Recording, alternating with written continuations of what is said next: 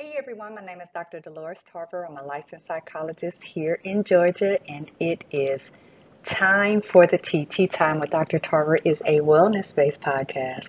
It is not intended to be a substitute for a relationship with a licensed mental health provider. Welcome to the third week of April. Yes, time is moving by very quickly. I'm sure some of you may have known young people to go to prom over this past week or Maybe you got a chance to do some things in the yard as we get ready for spring, or perhaps you just took some time to take care of yourself this weekend. This month, we are focusing on a series entitled You Thought I Was Worth Saving. Week one, we discussed I Don't Know How to Fix Them, in which I provided some strategies to address the people you love who may engage in unhealthy behaviors that they may or may not be willing to change. So, the people that may struggle with going to therapy, even though we recognize it may be a benefit to them. Last week we discussed shame and guilt and how it affects our worth in, in our episode entitled The Guilt and Shame of It All. And this week we will be discussing the effects of mental and physical illness as well as loss of abilities on worth. And this episode is entitled I Can't Do What I Want, What I Want, so I want to do what I can. That's a little bit of a tongue twister. So, one of my favorite clients started seeing me after an injury left him with pretty significant cognitive, physical, and mental challenges. And part of this struggle was the way that he saw himself, how he identified himself, it was shattered. And he described feeling like less than a man. He lost things from strength, financial stability, um, to a relationship, driving abilities, just not being able to work was something that he, which is something he had done since he was back in the day. You could work uh, before you were legally able to work, uh, and so as a child, even he had been working, and so this was the first time in his life where he wasn't able to do all of the things that he was used to being able to do. And at this point, he became a liability and needed more assistance when he previously had provided all the help and support, help and support to other people.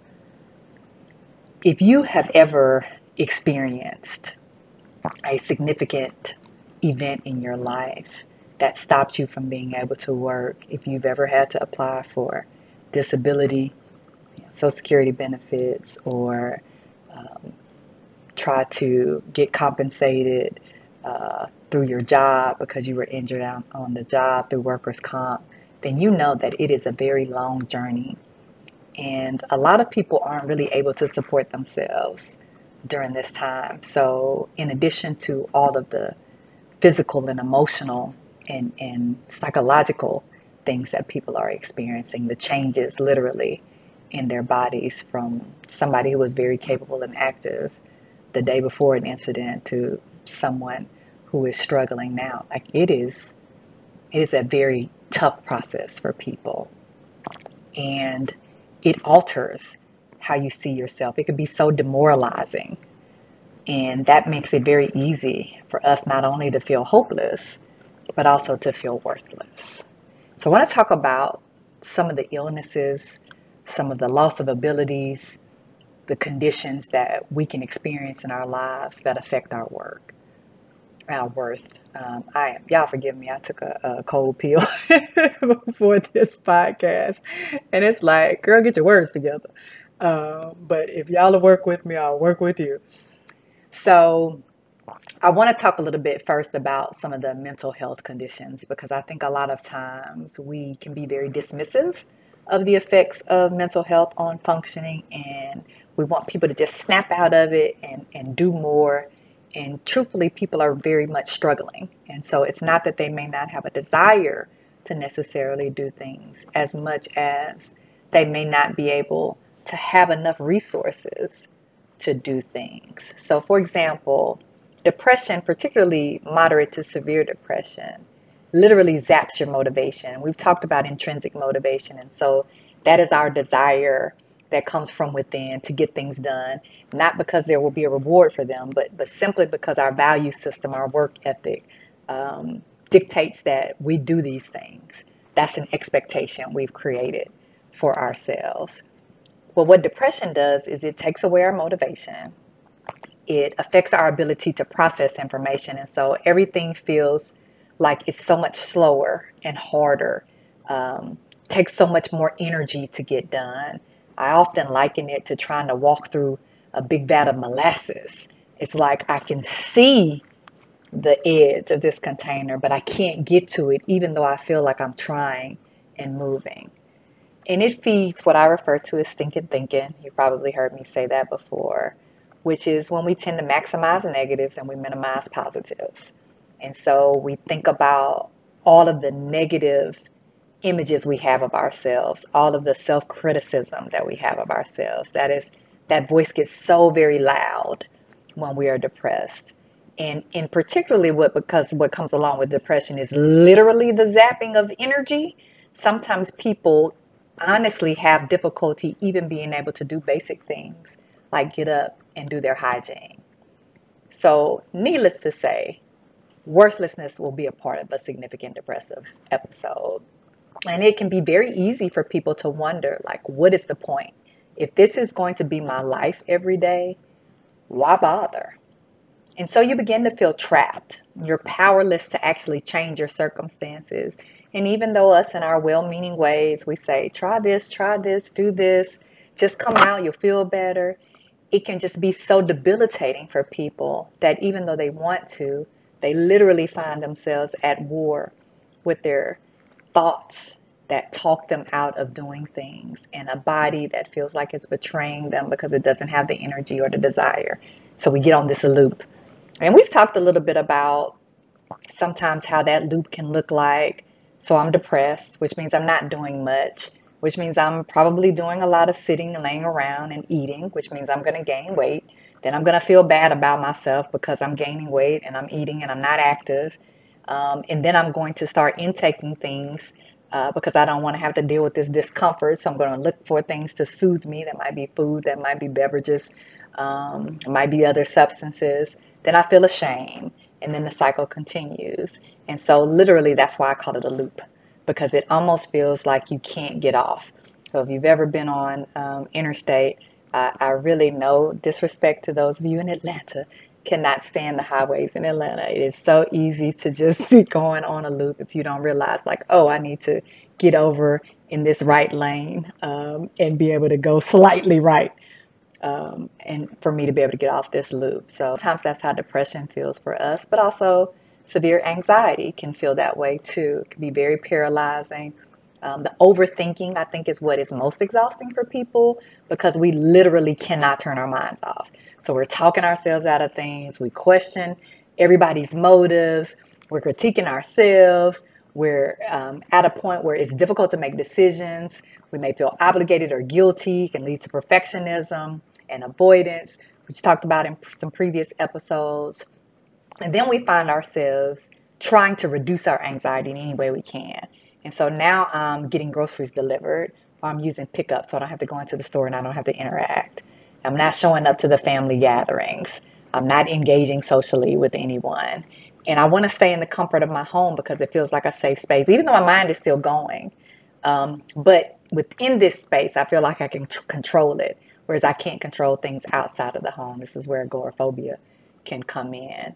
We're so worried about the future, it's very difficult for us to be in our present. And so our quality of life um, then becomes in question because I wonder, like, what does it mean for me? Particularly if there's any kind of medical issues, we definitely can sit and catastrophize about how our health may get worse and then at its worst, what would that look like? And then how am I going to be impacting the people in my life? And that leads to kind of chronic illness or disabilities, which very much alter our lives. So I may have multiple appointments, multiple providers, what seems like endless medications, procedures that I'm engaging in. Uh, we tend to see our health as very poor, particularly in comparison to other people. Uh, we often may feel like we become our, our disability, our illness, our condition. Uh, and also, we know that physical can affect cognitive. And so, it may be that now I'm also limited in terms of being able to think and process and remember. And so all of these things I'm dealing with with regard to my health feels like it just dominates my world and therefore conversations with people. And so now I feel like I'm a burden, that I'm just a heaviness, a gloom that comes into a room because I'm dealing with all of these things that people don't want to have to deal with. We look back at who we were, um, maybe what we were able to do before this condition maybe became chronic, or maybe we were born with some things and we've always had this this limitations and we've just wondered what would it be like to experience it from someone else's perspective. The looks the stares that we don't want to get it makes us uncomfortable people asking questions well what happened? Uh, how did you get this way? And so we often end up just finding difficulty being able to have joy in our lives. And then if there was something like an accident um, it might have been a car accident, it could have been a work accident, it may have been um, a, a, reaction to um, a, a procedure. And then now I don't have an identity outside of what I've lost because it was tied to my, a job or my abilities or maybe a skill set that I no longer am able to utilize. Then there are the changes we have in physical appearance. So perhaps I was in a relationship that was very violent and this person who I was having a relationship with caused damage to my face, caused damage to my eyes, um, ended up injuring me. Perhaps I was in the military and maybe I lost an appendage. Um, and so I am altered now. Maybe there are changes in my size or weight. Maybe I have some legal blindness. Maybe I was born with a visual impairment. Perhaps there's a deformity. Um, maybe I was uh, I survived a burn um, that has affected the way I look. Possibly a skin disorder. Uh, maybe I have very bad psoriasis, and so there's flake and there's um, uh, all these scales on me that people stare at. Maybe I've got some swelling um, in my legs or some swelling in my face. Maybe I've had a stroke that's affected um, one side of my face. Uh, maybe I'm walking with a cane now, or I have a limp or possibly um, there is something going on with my feet, um, or maybe I'm not able to walk. Uh, and we don't want people feeling sorry for us, and we definitely don't want to feel like we're in a museum and people are staring at us. Right? So, all of these things can affect how we see ourselves. And what happens is it can destroy our sense of self when we see ourselves as an illness or a condition or a deformity or a disability. And also, there's this struggle of having things and then losing them. I've often heard people say you take your body for granted until you're not able to utilize it in the same way. We describe ourselves from a place of what we do. When we introduce ourselves to people, what do, we, what do they ask us? Well, what do you do? Um, and so often, when we don't have these things, it's very difficult for us to, again, have an identity illness changes how we see ourselves and how we see other people, which is why it's so easy for us to have some of this stinking thinking because our perceptions change. We don't feel competent anymore. We don't have that belief in our ability to do things because, again, I can't do what I used to be able to do. And the more negative our self evaluation, the louder that inner critic becomes that voice that just nags and tell you tells you that you're not enough, um, that you're not able to do these things, that you're going to fail, that people don't want to be around you. You're a bore. You're a bother. You're a drain. Distorted thinking leads also to distorted images of ourselves, and so we can end up um, getting to some of the body dysmorphia, or we can end up um, getting to that place of paranoia. Uh, we see ourselves as broken we don't feel like we're a whole person, we're damaged. And of course, what does that mean? Yes, not only am I unworthy, but I'm incapable and I'm inadequate. And so I don't even see a strength in myself. I don't see any abilities anymore. All I see is limitations. And when we only see the limitations, it affects our ability to solve problems. It's hard for us to shift sets because we become stuck. And so often, what people will talk to me about is I don't know what to do. And it is very difficult sometimes even to change your thinking when you've been in that place so long. Um, because all that you do is revert back to that same negative thought pattern. And so even as people are giving you information that's contrary to what you think, you don't believe it. and it's hard for you to integrate it. And the truth is, we can be draining at times because we need maybe more support than we used to. Or maybe we don't want to ask for help. And so we're retreating inward. And so when people do try to talk to us and invite us to things, all we do is find reasons to say no. And so sometimes for them, they're like, okay, well, I'm just going to stop asking because now I feel like I'm harassing you. Or maybe I'm beginning to internalize that it's not that there's anything wrong with you, you just don't want to hang out with me, right? So you see this cycle, how easy it is to begin to get to a point where we have these perceptions of people that aren't accurate at all, but just based on perceptions that we have that are based on fallacies in our thinking. And it is so easy to feel alone that people are going on with their lives and doing other things, and here you are, broken, different, needing more assistance, maybe incapable of doing things that you were able to do before. And so, what connected you with people feels like it's so far and distant. Navigating illness is hard. You may need more breaks and rest. You may have impairments that um, you need accommodations. Maybe you need uh, a, a, support animal, or maybe you need a cane, or maybe you need um, a magnifying lens to be able to read things, or maybe you need somebody to read things to you, or you need braille, right? Which means when I go out, I have to do something different. I have to ask for things, and people may say, "Oh, we don't actually have that here," or these menus have gotten to the point where now you scan a code and you look them up. But if I have a visual impairment, that's not going to help me. And so now I'm depending on somebody to give me information. And again, I don't want to be a burden. I may not have flexibility to go out and do things because medical treatments. Uh, perhaps you have to do dialysis at home. And so that means you need to be in at a certain time.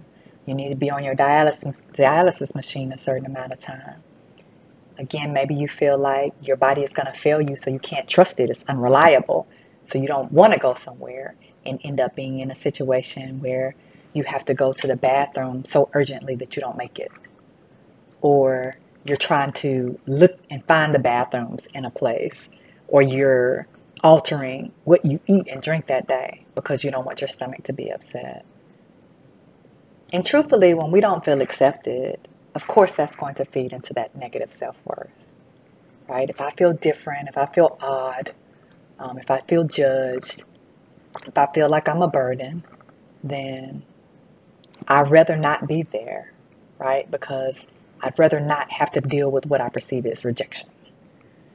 So, how do we address this? We know these are real things, first of all. So, let me normalize for you that I do not in any way want to dismiss the experience of having to deal with disabilities or changes in abilities, um, significant illnesses, chronic illnesses, debilitating illnesses. They're real and there are absolutely things that we experience as a result of them. Allow yourself to feel. Give yourself grace. Some moments are going to be harder than others. Grieve the loss of things that you're no longer able to do. And also have patience with other people when they don't fully understand what you're experiencing. Give them grace too. I think it's important that instead of us avoiding things that feel uncomfortable, that we talk about them and we think, oh, it'll fall on deaf ears. Nobody really cares.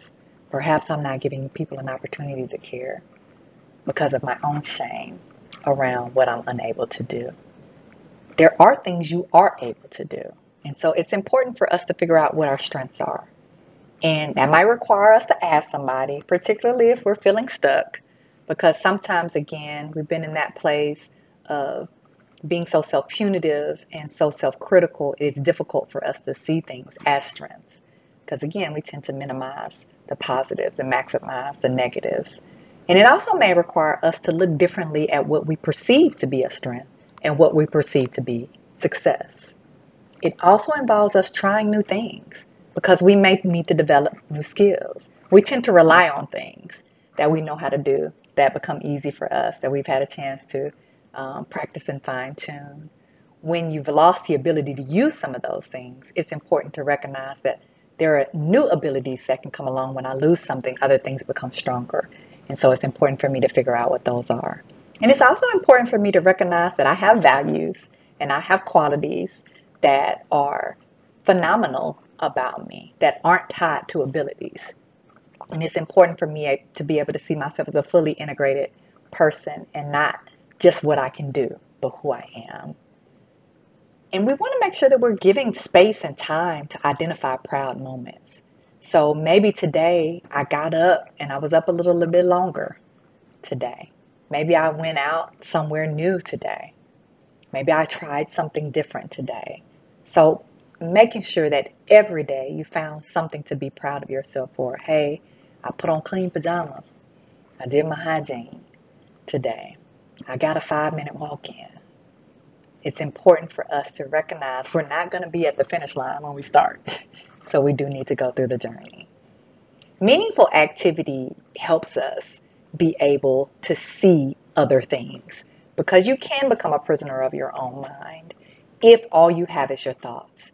And so when we have meaningful activity, particularly activity that utilizes our positive qualities, then it allows us to be able to create new meaning, new experiences, new memories, right? So we're trying to change those neural pathways and create new information that reflects, yes, I'm different, but that doesn't mean I'm deficient. And it is important for us to engage socially. And I know that is sometimes the first thing we avoid.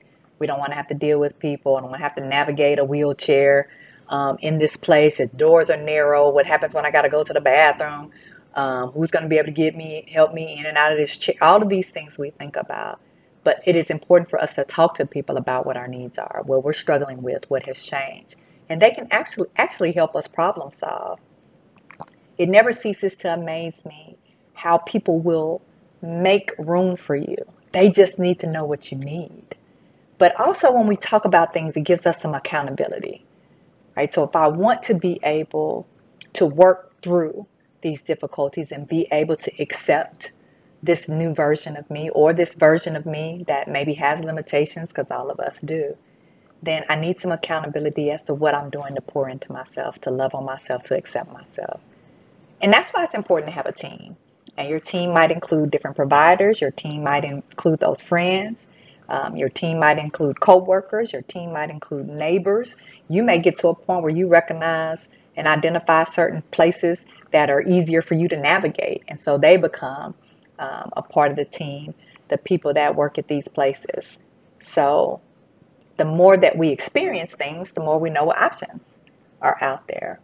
Nutrition wellness is always important because what we take in matters, not just in terms of what we eat or drink, but also what we're hearing and what we're seeing. It's very important. And so we want to make sure that we're nurturing our wellness. And physical activity is also a part of that. Now, I may not be able to do physical activity in the same way, and I have to be kind to myself and my body with regard to what it is able to do.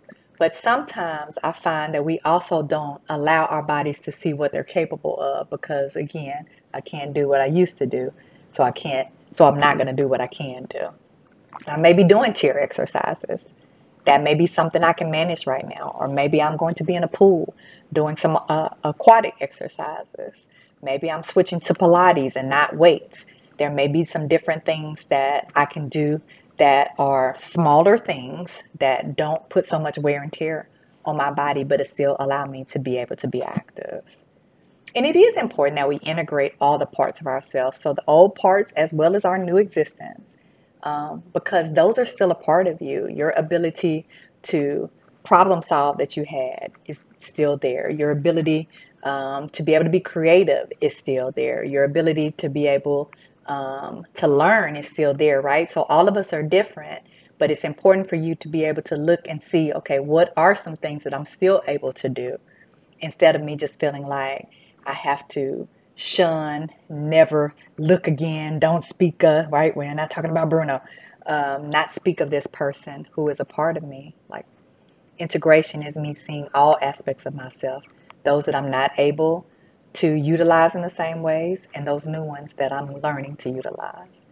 And it's important that we also change our perspective on asking for help, that we don't look at it as a burden, that we don't look at it as we're now dependent and that there's anything I can't do for myself. And so that makes me a worthless human being, right? Asking for help is important because many hands make light work, because the, the burden isn't as heavy when we have people to share it with, because sometimes people can challenge some of these negative core beliefs we have and give us a more accurate perspective. And that's why expressing ourselves is so important. You've got shame, talk about it. What helps shame is to put it in the light. Often our shameful behaviors are in the dark, in the in the secrecy and seclusion, particularly of our minds, right? And that's what feeds it. But when I release it and talk to people about it, it no longer binds me. Talk about how you feel inadequate that things are changed. So people can let you know that you're still worthy and you're loved, right? Because again, we need some people to challenge these negative core beliefs or assumptions, projections that we're making on the people that may not be accurate.